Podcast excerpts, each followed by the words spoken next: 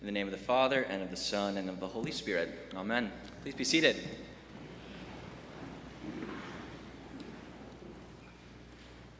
Some of you probably know the account of William Faulkner, who, when teaching at UVA, called on a student with a raised hand. And the student said, Some people say they can't understand your writing, even after they read it two or three times. What approach would you suggest for them? And Faulkner simply replied, probably with a pipe in his mouth, we'll Read it four times. Whether it's The Sound and the Fury or a children's book, a good story is worth revisiting again and again. And that is what we're going to do with the parable of the sower this morning. At this point in Matthew's gospel, Jesus has already done his fair share of teaching with the Sermon on the Mount. He has also healed throngs of people. So by now, he's developed quite a following. The passage says, Great crowds gathered around him. Everybody is all ears. Listen, he says. This would be a great time to clarify who he is and what he's all about.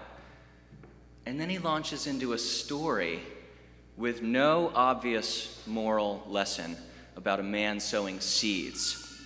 And after he's done, the disciples come over and they say, oh, Jesus, that was great. Loved the part about the birds and the thorns. Didn't see that coming. But um, we're a little confused as to what that was all about. They ask him, Why are you speaking in parables? And Jesus is usually fine with leaving his audience hanging, but this time he spells it out for them. He offers the cliff notes. The birds are the devil, the thorns are the lure of wealth. And yet, when he's done, his explanation has not made the story easier to understand. He might have put the puzzle pieces together, but the image of the puzzle itself is hazy. It's like uh, one of those magic eye pictures. Do you remember those from the 90s? You look at this two dimensional design for long enough, and then you see a horse or something. I could never see any of them. I would always get a, head, a headache. It was infuriating. But even after 2,000 years, we are still hardwired to misinterpret this parable. People often treat it like a personality test. Are you the rocky soil, or are you more of a thorny person? But unlike the Enneagram or Myers Briggs, there is a right answer. You better be the good soil. And so we often take this parable as a call to action, either to advance God's kingdom and sow seeds for Jesus or a call to till and weed and take care of our own little raised bed. But do you see the problem with this interpretation? Soil, being what it is, it can't really do all that much. It's completely subject to external forces, to sun, rain, weeds. It cannot protect itself, nor can it enhance itself. It is literally where living things go when they die. But then, seemingly out of nowhere, seed comes along. Jesus says the seed is the Word of God. Unlike dead soil, the Word of God is alive. The Word of God activates.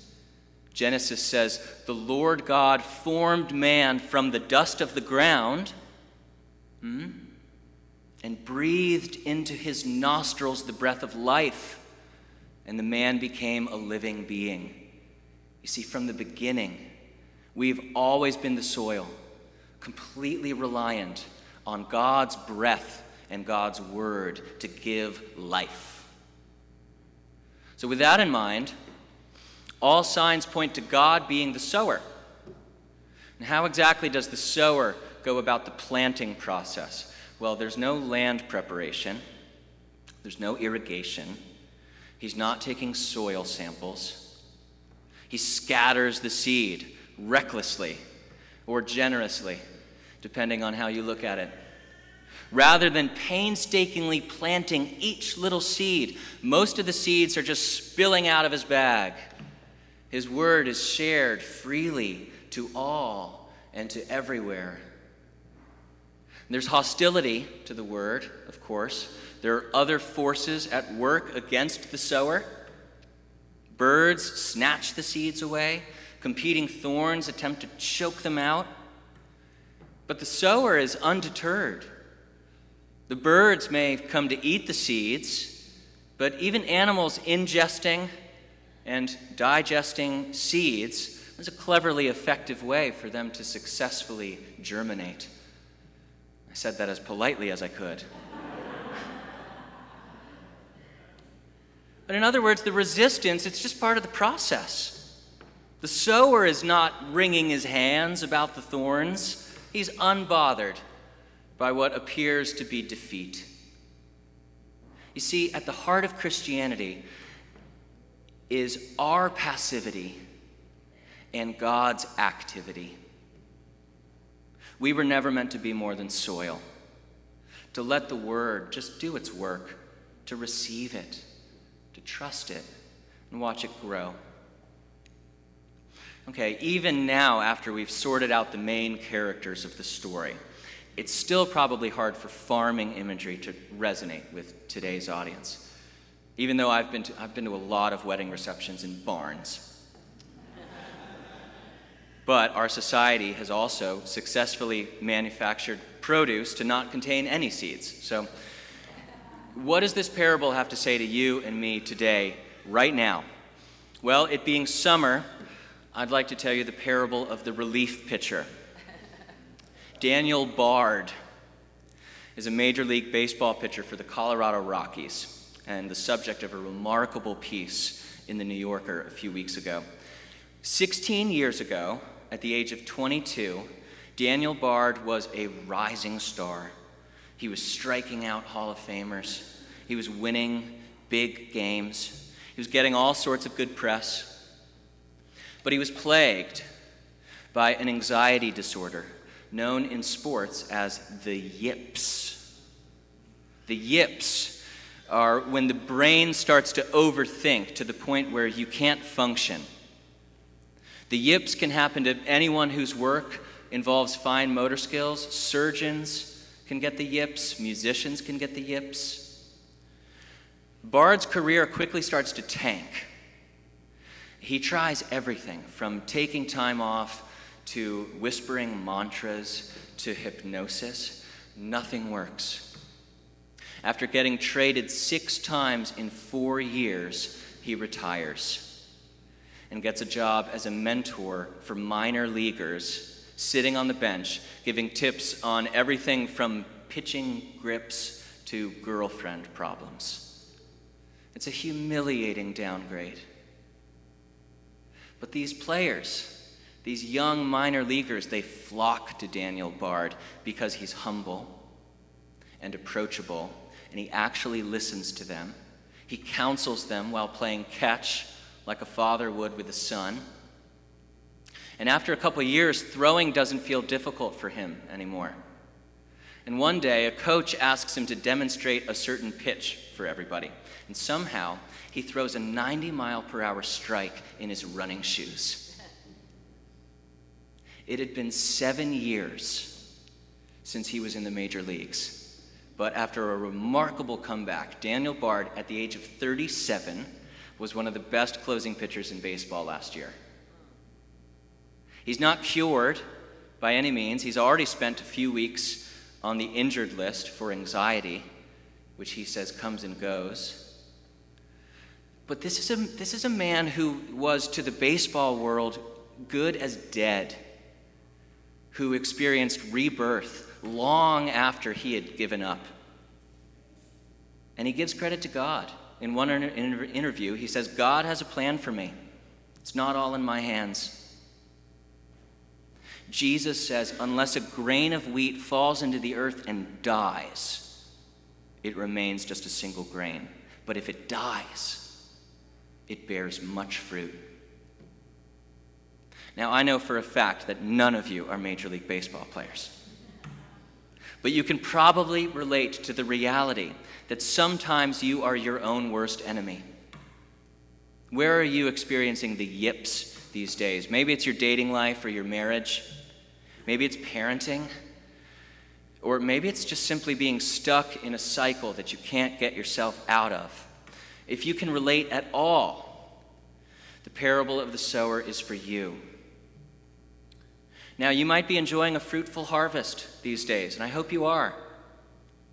But there's a good chance that somewhere in your life it feels like your crops are getting slashed and burned.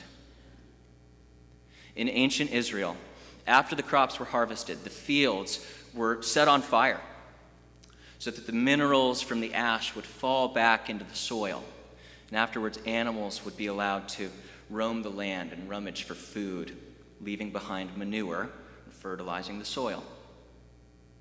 You see, the remains of decomposed deadness are where a seed feels most at home. A seed seems so small and insignificant. It works in the, in the dark, beneath the ground, in secret. And all the while, it is at work through the Spirit. Today's message is that God is at work in your life even when it looks like the total opposite. And the more that we can get out of the way and let God do the work, the better off we'll be.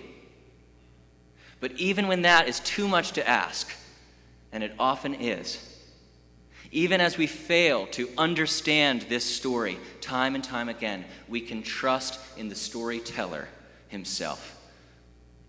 After all, this story is told by the Word Himself, who came down from above and to whom the world responded with hostility. Thorns encircled his head as he died on a cross. Like a seed, he was buried in the earth.